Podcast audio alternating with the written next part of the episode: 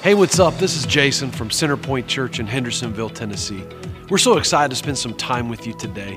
We hope that this message inspires you and makes you continue living life on purpose and for a purpose. Let's jump right into the message. Welcome, everybody who's joining us online. If you're listening by podcast, checking us out on our YouTube channel. So thankful that you're here today people who are here live in Hendersonville, Tennessee. Let's start off by giving God a shout of praise for all He's done to bring us here. Come on. We are starting a four week collection of talks on the book of Jonah and the eight year old version of myself that learned about this at Vacation Bible School is just going crazy on the inside because I love this story. As speaking of VBS, if you'll look at the decorations behind me, there was two very talented ladies in our church and our kids ministry that made the background for our sermon today. So I'm going to keep this up probably for the month because we've got some talented kids in our ministry here and I, I just i loved it. So we're going to keep it up there and if you don't like it that's okay. It'll be done in about three more weeks Today's subtitle of Jonah Week 1 is a shout out to the greatest time in American history, the 1980s. And this subtitle is And I Ran. Now, some of you are singing that flock of seagulls, and I ran, I ran all night and day. For those of you born over the age, uh, past 2000, you have no idea what I'm talking about because you don't know good music. And I ran. We're going to be talking about the book of Jonah. Now, Jonah is a really small book. It's actually only 48 verses. And believe it or not, the whale isn't the main character, though that's the coolest part because it's so dramatic. The whale actually only appears in three of the 48 verses. So when you really think about scripture in general, it takes up such a small amount of real estate. But I want to lean into this idea that the book of Jonah, there may not be a more relevant book in the Bible than what we're going through right now than this book. Because the main idea is this how can a perfect God pursue imperfect people?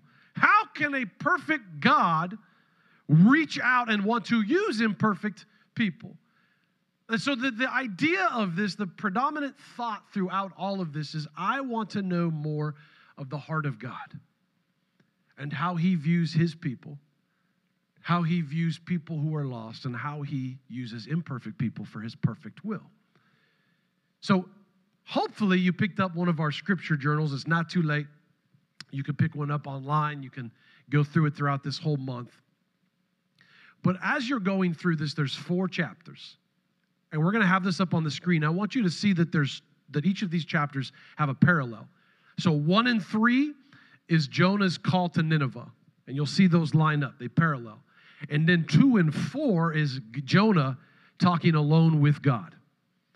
And so you're going to see those two parallels in Scripture. It's almost as if God did it twice just to be like, hey, hey, hey, I want you to get this. So we're going to go through this again. I think it's also going to show us how it's impossible really to fail a test with God. You just get incompletes and you'll get another opportunity. So if you're a failure, you still got more time. Now, if you were in remedial math and failed, you're probably done with that. Uh, or, Casey, they offer summer school. And, and, and that's okay too. God can offer summer school. But I want to jump right into the scripture. We're going to start off right at the beginning, chapter 1, verse 1. And there's a ton that goes on in these next three verses. I just get excited. I'm sorry. Here we go. Verse 1. Now the word of the Lord came to Jonah, the son of Amittai, saying this Arise, go to Nineveh that great city and call out against it. For their evil has come up before me. Verse 3 But Jonah rose to flee to Tarshish from the presence of the Lord. He went down to Joppa and found a ship going to Tarshish. So he paid the fare, went down into it to go with them to Tarshish, away from the presence of the Lord. Now let's let's set up a little bit of context here before we jump into this complex three verses. So full disclosure, we don't actually know who the author of the book of Jonah is. We don't. And, and, and sometimes theologians or historians, because I think they have too much time on their hands, like don't go with what is the most obvious thing. And they're like, well, it could have been this and it could have been that, and we don't know. The reason we don't know is because this book doesn't start out the way that most of the minor prophets do. Most of the minor prophets, Isaiah, Jeremiah, Obadiah, they start off with a title or saying who they are. And, and the book of Jonah is interesting because it almost appears as if this is a continuation of a story and we're just kind of jumping right in the middle of it. It's kind of almost like when George Lucas started with episode four instead of episode one of Star Wars. Thank you, Adam. We'll talk after, all right? And it's almost like this ecosystem happens, and, and it's the story of Jonah, and you just kind of stick your head underwater and you're looking around a little bit, right? And in the middle of it. And then when you pull your head out, it's going to just keep on going because it feels like we jump right into the middle of it. We have no idea how long God had been talking to Jonah, what happened to Jonah up to this point. But I want to say this most historians, myself included, believe that it's pretty obvious that is, the, that is Jonah who's the author of this book. And here's why. Because what we're going to see throughout this, these 48 verses is we're going to see intimate conversations that really only Jonah could have been there for. One, a conversation with the crew, a conversation with God in a whale, later on, another conversation with God. And so, if it wasn't Jonah, then it would be somebody who is writing down a firsthand experience that Jonah would be telling them. I mean, how, how would somebody write a book talking about you and your prayers to God if they didn't know what you were saying, especially in the belly of a whale. Spoiler alert. So let's take a look real quick at verse 1. I want you to underline this phrase the word of the Lord. The word of the Lord. This phrase appears seven times in this book. How many times? Seven times in this book. God speaks to prophets in a variety of ways. We see him sometimes speak to them in a still small voice. Sometimes we see God speak through prophets, through inanimate objects. We see all kinds of things, but, but God verbally speaks to Jonah at this time, and, and he says, he says, arise and go. Look at verse 2. Those are two Hebrew imperatives, too. There's no way you could misinterpret this. In Hebrew, it is very clear that God is saying, Jonah, get up and go to Nineveh. But Jonah's going to do what you and I do all the time.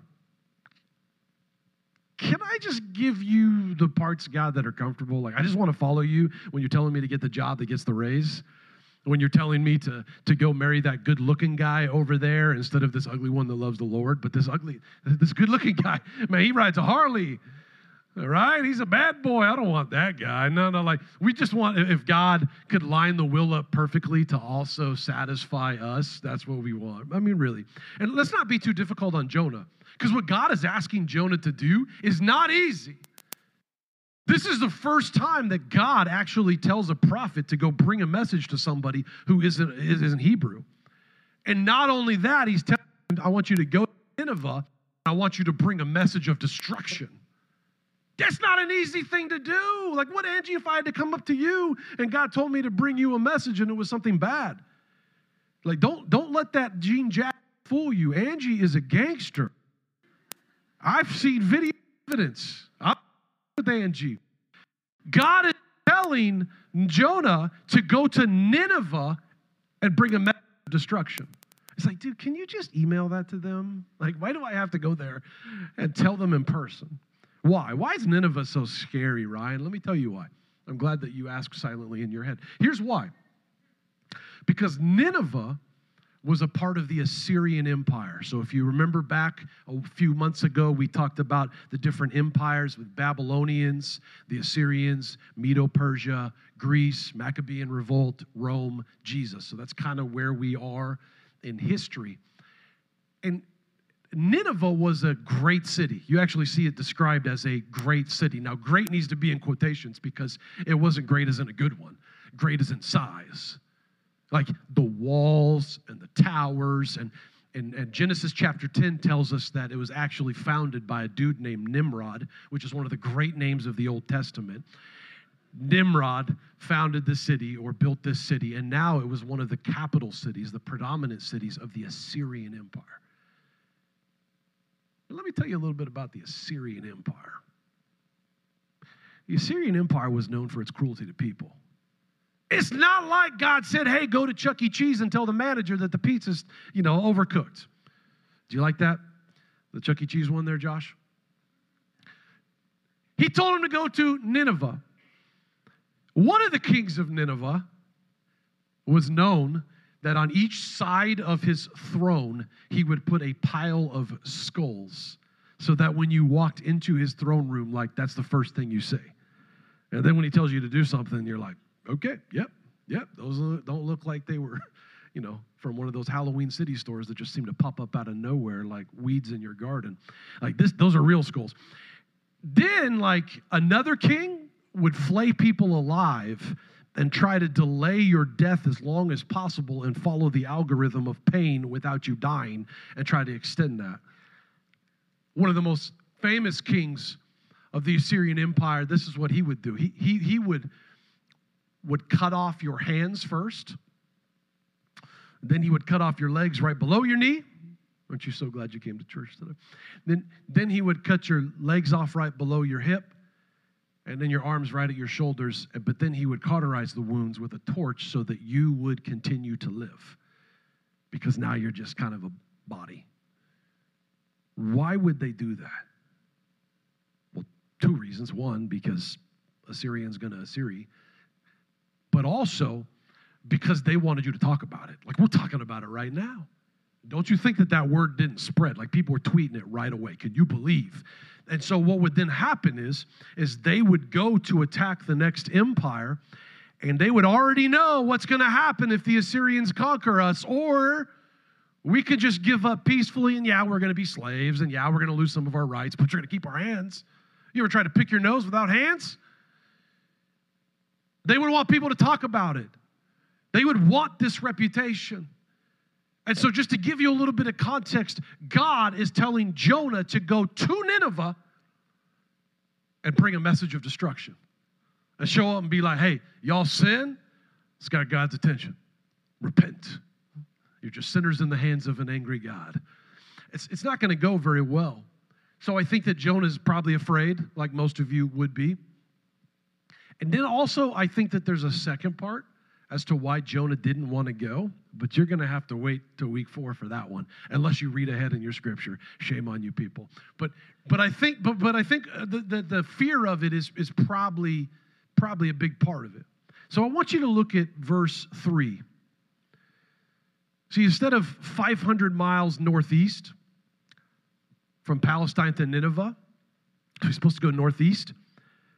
He goes to the main seaport of Joppa which would have been a place where all the cruise ships left. And, and he went down there, and instead, he went 2,000 miles due west. Pretty much in the opposite direction. And I have this thing, I want you to write this down. I really felt like God gave this to me a couple weeks ago as I was preparing this. If you were trying to run from God, the devil will always provide the transportation. Oh, so good. If you were trying to run from God, the devil will always provide the transportation. You see, Hebrew people were known really as, as people of land. Because if you go back and read the Torah, Genesis, Exodus, Leviticus, Numbers, Deuteronomy, the Pentateuch, the Law, the first five books of the Old Testament, every time the Hebrews went near water, bad things happened. And yeah, sometimes God saved them from it, but you don't really want to put yourself in a spot where you're jumping in the deep end hoping that the lifeguard throws you a raft, you know? And, and so they were really known as people of land. And Jonah wants to go in the opposite direction of where God's telling him to go. And there just so happens to be a boat ready to leave. And it just so happens to be going the opposite direction of where God is telling him to go. And it just so happens to be prepared by Phoenicians.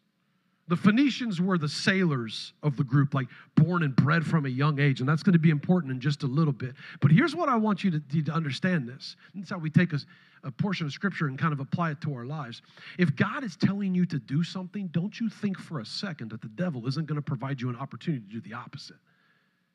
If God is telling you to leave your super secure job to go pursue something else, don't you think for a second that you're not going to get a raise the next week? Another opportunity isn't going to come along. Don't you for a second underestimate why you and your spouse get in a fight Sunday morning. Raise your hand if you got in a fight today. No, don't raise your hand. That's a joke. Don't, don't, don't, don't. Point to who was it, whose fault it was. No, don't do that. Casey, don't do that. Don't you think for a second if you're not going to try to work on your marriage and you're going through a difficult season that it's just a coincidence that a good looking person gets the cubicle next to you at work. Don't you think for a second, men, that if we're trying to work on our purity, that Satan isn't going to make an image come across our screen without us even realizing that or looking for it? And don't you for a second, young people, think that if you're trying to get away from God, that He's not going to provide you with a perfect amount of terrible friends to have an influence on you. That's not just for the kids. You see, us adults, like when we talk to kids, we're like, choose your friends wisely. Show me who you hang out with. I'll show you your future. But then when we become adults, like we hang out with people, all we, all the, whoever we want, and we think that that influence just magically stops when you turn 18. I think these are all important things to think about. I referenced this a few weeks ago, but Spurgeon wrote, what a remarkable thing the human soul must be if both God and the devil are fighting for it. Let's pick up in verse 4. But the Lord hurled a great wind upon the sea and a mighty tempest on the sea, so that the ship threatened to break up. Then the mariners, those are Phoenicians, were afraid. That's just important. Underline that part. And each cried out to his God, and they hurled the, car- the cargo that was in the ship to the sea to lighten it for them. But Jonah had gone down to the inner part of the ship and lain down and was fast asleep. So the captain came to him. I love this. I actually heard my wife yelling this to my kids this morning as I was fixing to leave. What do you mean, you sleeper? Arise.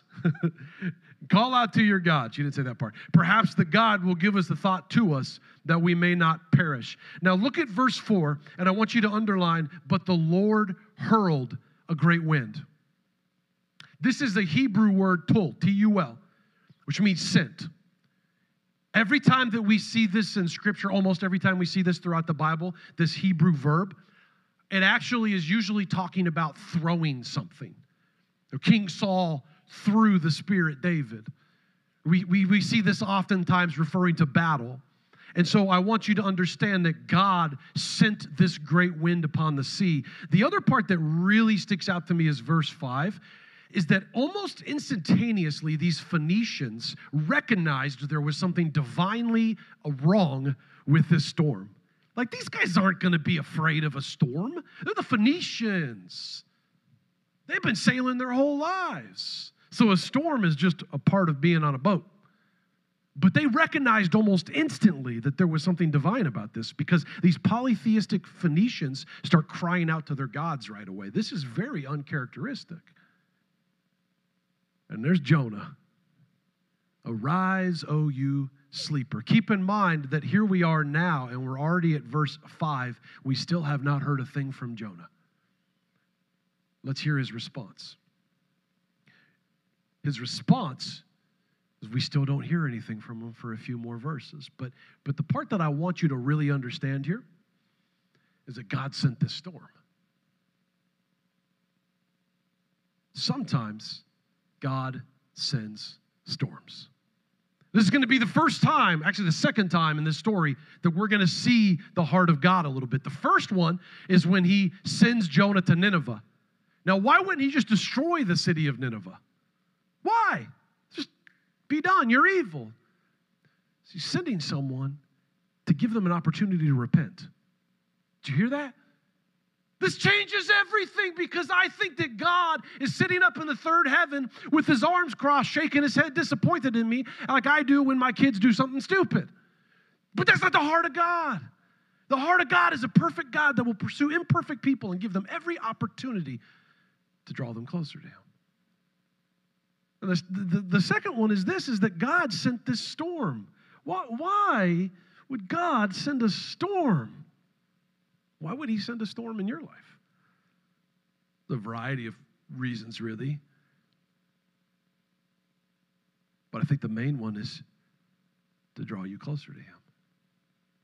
You ever been in a season of disobedience and God kind of brought a storm into your life? How do you recognize what's a storm God sent into your life? What's a storm Satan is sending into your life?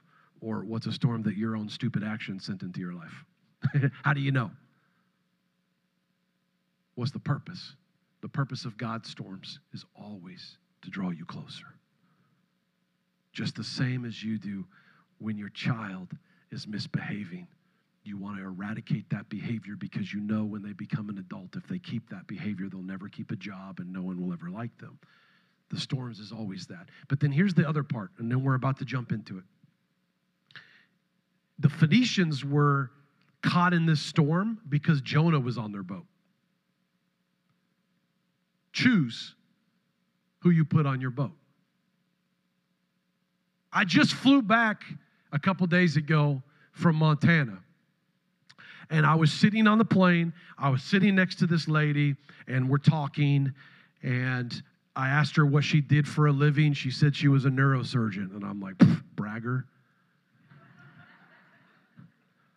and we're talking, and I try to always avoid what I do for a living, not because I'm ashamed of it, but because the moment they hear that I work at a church, I can physically see this force field go.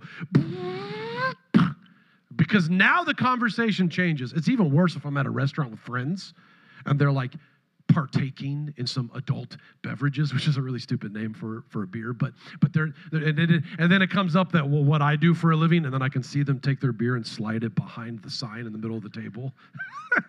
they're like, it's a Zima. It's it's not not alcoholic at all.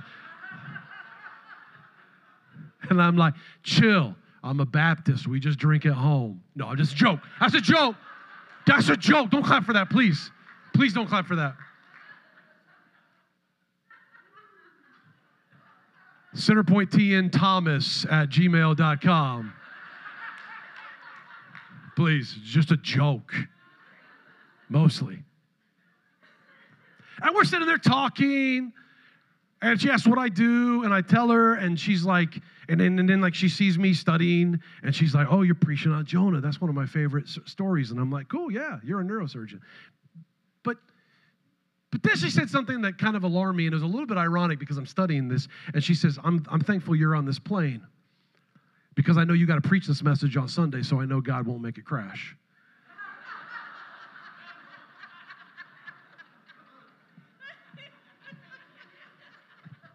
Imagine if the Phoenician sailors were like, oh, thank God there's a prophet on this boat because now I know we're okay. And I, and I was studying that. I want to tell the lady, like, well, you know, if, if I'm disobedient, God could take this whole thing down. But apparently, it's inappropriate to talk about a plane crashing while you're on the plane for some reason. But be careful who you have on your boat because their storms could become your storms. Who's influencing you? That's who's on your boat. If you surround yourself with hyper emotional people whose default initially is always negativity, that negativity is going to come upon you. If you surround yourself with people that, that are not for marriage or don't believe in your spouse or won't support your marriage and that's who your friend circle is, don't be surprised if then you have issues in your marriage. It's not even the people that are in your life always that you let on your boat. What do you let on your TV in your living room? Because I know for me, if I am inundating myself with sexuality on TV and the radio and the internet and movies, why should I be surprised then if my synapses start going towards being attracted to sexuality? And, and, and, and falling into the trap of what your flesh desires because I've let that on my boat. Choose who you let on your boat because their storms can become your storms.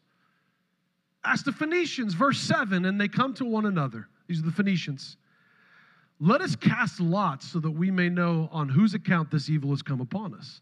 So they cast lots, and the lot fell on Jonah. Then they said to him, Tell us whose account this evil has come upon us. What is your occupation?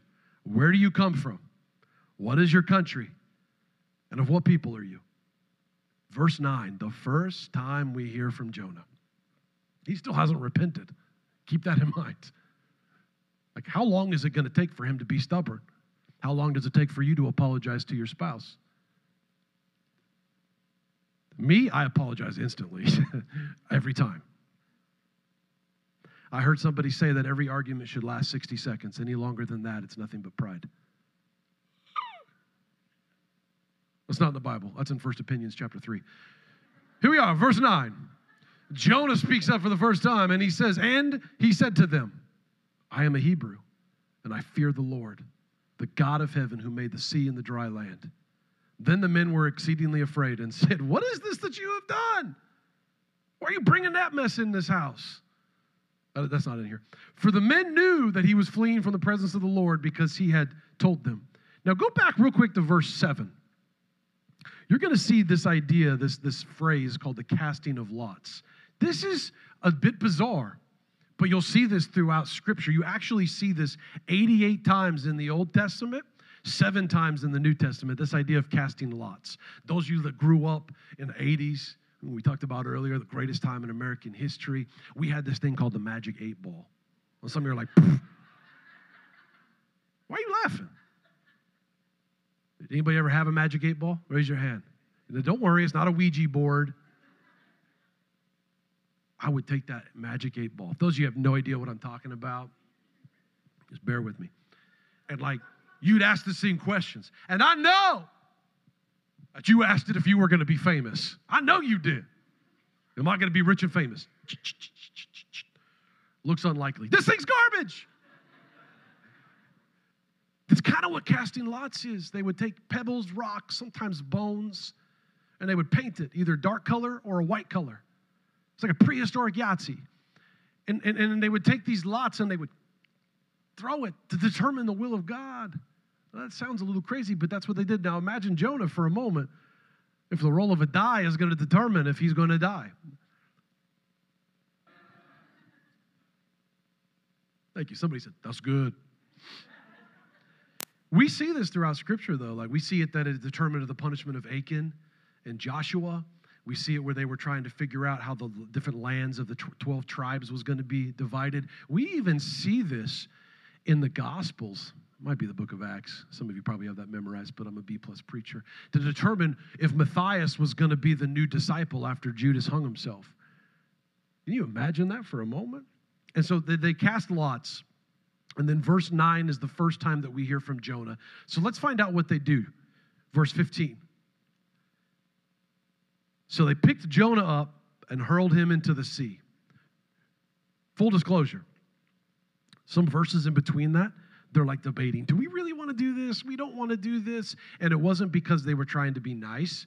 It was because they, they were trying to figure out if we if we kill this guy, is it going to make the God of Abraham happy or more mad at us? Because we, what are we going to do? It's not because they're being benevolent.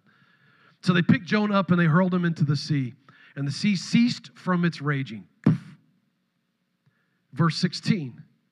Then the men feared the Lord exceedingly and offered a sacrifice to the Lord and made vows. I love it, man. Even in the middle of a story, there's a story within a story of God pursuing imperfect people. It's like a spiritual onion. It's got so many layers, it'll make you cry.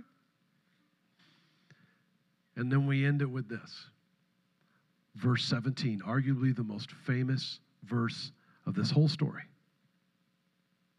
It's actually a great cliffhanger. Like, you know, when you're watching a Netflix show and like it ends with a cliffhanger and you're like oh thank gosh because it says you know continue to the next episode in five four three back when i was a kid which is how old people always start stories gerald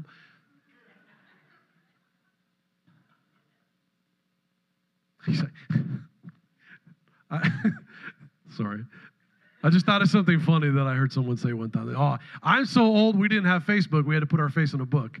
I thought that was just so funny. You're welcome. That was free. Like, this would be a great opportunity to end this. Oh, yeah, I know what I was saying. Back when I was a kid, I'm getting old. We didn't have like Netflix where you could just binge watch the next episode. I had to wait a week sometimes. And if the rabbit ears weren't lined up perfectly, it'd be fuzzy the whole time. So you'd have to pay my sister one Skittle per five minutes to hold the rabbit ears like this. It was a great deal. But, anyways, this would be a great cliffhanger. It is a great cliffhanger. It's the last verse that we're going to talk about today, the most famous verse. That is verse 17. And the Lord appointed a great fish to swallow up Jonah. And Jonah was in the belly of the fish for three days and three nights. Carmen, I actually like what the King James says. It says that the Lord prepared a fish. But I like even more what the NIV says. Calm down. You've already tithed, so you can't take it back. The NIV says this, but the Lord provided. Did you hear that? Because the first time when I heard this story, I hear this Jonah didn't do what God told him to do. So God threw had Jonah thrown in the water, and then God had a big old mean, scary fish, probably a whale, eat him up as his punishment. But that's not what it says. If you got one of our scripture journals, I want you to circle that word over and over and over again. God sent, God provided, God anointed, God prepared the fish. Why? To give him another opportunity. God will provide you opportunity after opportunity after opportunity. I just met with two guys in the last week who we had these conversations and and they said this phrase both of them said this phrase I should have been dead by now. Why would I be here because of what I have it's right here in the middle of our story. Right here. I looked at one guy and I told him this. I said, The reason that you're not dead is because if you would have died, you would be in hell right now. And God has provided you opportunity after opportunity after opportunity. You're here. If you're in this room, you are breathing because God is providing you an opportunity. How many times have you ever been witnessing to somebody? And by the way, witnessing is like this Christianese thing that we say, meaning telling somebody else about what God has done for you. How many times have you ever done that and they say, well, why would a loving God send people to hell? That's a good question. They'd be like, I, I don't know. Here's my preacher cell phone number. Why would a loving God send people to hell? And here's the answer He doesn't. God doesn't send people to hell. Your actions do. Your choice. You choose to go to hell. The reality is, is that God did everything he could to prevent you from going to hell, even sacrificing his son Jesus for you. The final part is this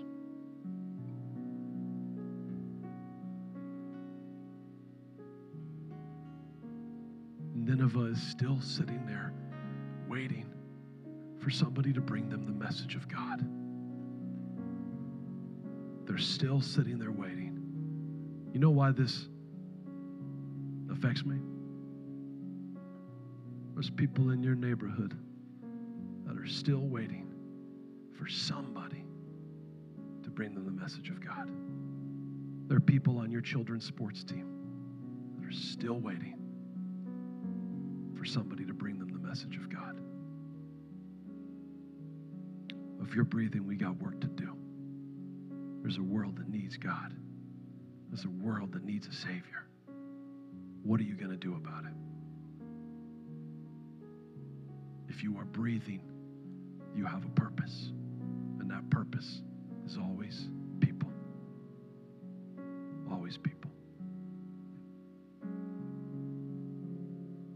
Some of you, when we sing this song available, it's hard to say those words when you say you can have it all. It's hard because my mind goes right to, but all means even these gross parts. I get that God wants the good parts, but what about this? What about lying? What about a lust issue? What about gossip? What about these things that I just I can't kick? Here's the crazy part. It's already been paid for. And just as Jonah thought that he could flee from the presence of the Lord, and how stupid that sounds to you and I, we do that with our gross parts. We think we can hide this part over here from God. And God's like, dude, I see it. I've paid for it. I want it all. So we're going to end our time today by singing Available one more time. And these are dangerous songs to sing because your mouth might write a check that God wants to cash. The heart of God is always to pursue imperfect people and use people like you. Would you stand with me, please?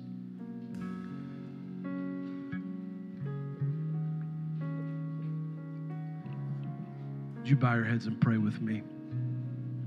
The first prayer that we're going to say is, is the uh, a prayer of just giving your life to the Lord. Some of you may need to hear that. Some of you may need to say that. And it may be a salvation prayer. It may just be a, I'm available, God. You can have it all. It's you. But the first one, let's just say together as a community of believers, if you feel comfortable, consider renewing your vows if you've said it many times. If you'll repeat after me, Dear Lord, today I give you my heart. Forgive me of my sins. Believe that Jesus died on the cross. I believe he rose again. Today, I want to be a child of God. And the second prayer, I'll just say, and you can just pray along with me. Uh, but don't say it if you don't mean it. It's a dangerous prayer. I'm going to say it for myself. I just pray, God, for each person that's in this room. I pray for even myself. This is my prayer, God, that, that I am available I understand that ministry is always going to be inconvenient. It's never going to be simple. And it's always going to require risk to love on imperfect people. It's going to require sacrifice.